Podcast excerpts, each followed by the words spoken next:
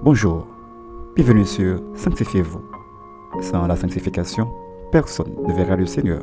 Hébreu 12, verset 14. Aujourd'hui, notre sœur Victoria Etienne vous apporte la méditation du jour. La méditation du jour a pour titre La conduite du chrétien régénéré. Nous trouvons les versets du jour dans Colossiens 3, le verset 12 et 13 qui nous dit Ainsi donc, comme des élus de Dieu, saints et bien-aimés, revêtez-vous d'entrailles de miséricorde, de bonté, d'humilité, de douceur, de patience. Supportez-vous les uns les autres, et si l'un a sujet de se plaindre de l'autre, pardonnez-vous réciproquement. De même que Christ vous a pardonné, pardonnez-vous aussi.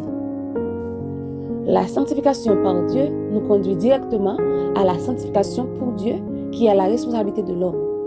Ainsi, comme des croyants qui sont l'objet de choix divins, dès avant la fondation du monde, nous sommes appelés pour occuper une position de séparation selon le caractère qui convient à la nature de Dieu.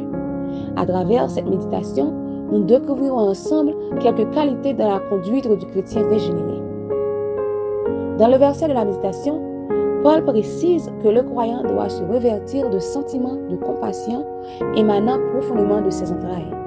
Cette compassion s'exprime également à travers la bonté, la préoccupation pour le sort des autres, suivant l'exemple du bon samaritain dans le 10, le verset 25 à 37. L'humilité élevée au rang de vertu doit être démontrée sans abaissement, notamment pour la cause de l'Évangile. La douceur étroitement liée à l'humilité et à la patience, exprimant la tolérance, sont également des éléments cruciaux. L'apôtre nous encourage aussi à rester ferme malgré les persécutions, les vicissitudes de la vie et l'indifférence, car Dieu nous soutiendra. Et en dernier lieu, il met en évidence la dimension du pardon, faisant de Christ le modèle du pardon. L'Église est appelée à travailler pour un pardon mutuel à la mesure du pardon de Jésus manifesté pour nous à la croix. Ce que nous sommes devant Dieu définit ce que nous devons être dans notre vie chrétienne.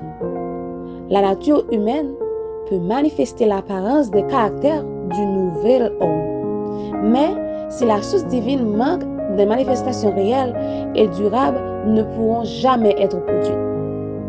Retenez ceci. En menant une vie semblable à celle de Christ, vous témoignerez de votre régénération et contribuerez à maintenir une parfaite relation avec le divin Sauveur.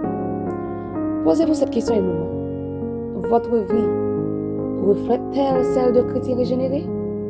Notre conseil pour vous, soyez digne de votre appel en vous rappelant que vous êtes des élus de Dieu en ayant une conduite exemplaire. Prions pour adopter la vie d'un chrétien régénéré. Seigneur Dieu, nous te remercions encore aujourd'hui pour ta grâce et ta bonté envers nous chaque jour et merci encore pour ta mort à la croix. Nous, devons, nous venons de devant toi en ce moment, Seigneur, pour que tu nous aides dans cette marche avec toi. Oui Seigneur, parfois, nous pouvons, par notre ignorance, faire des choses qui sont contraires à votre volonté.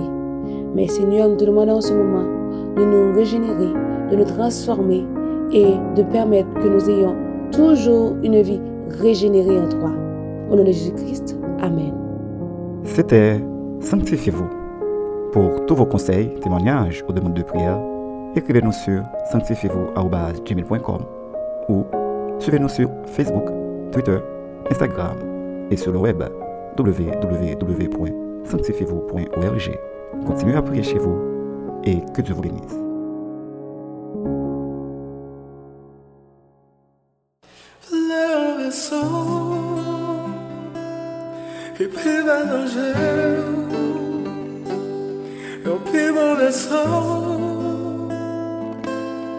Que votre présence.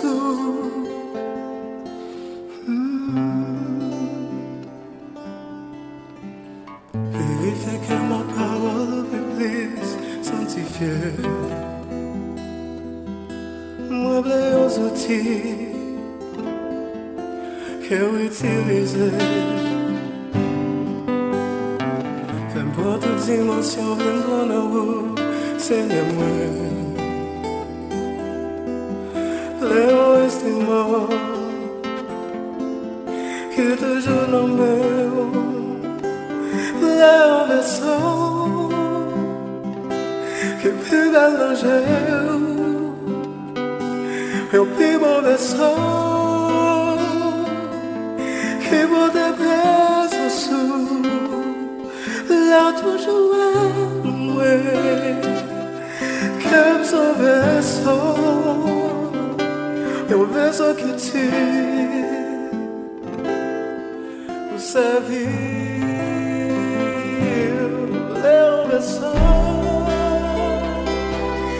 E belo gel Eu vivo de sol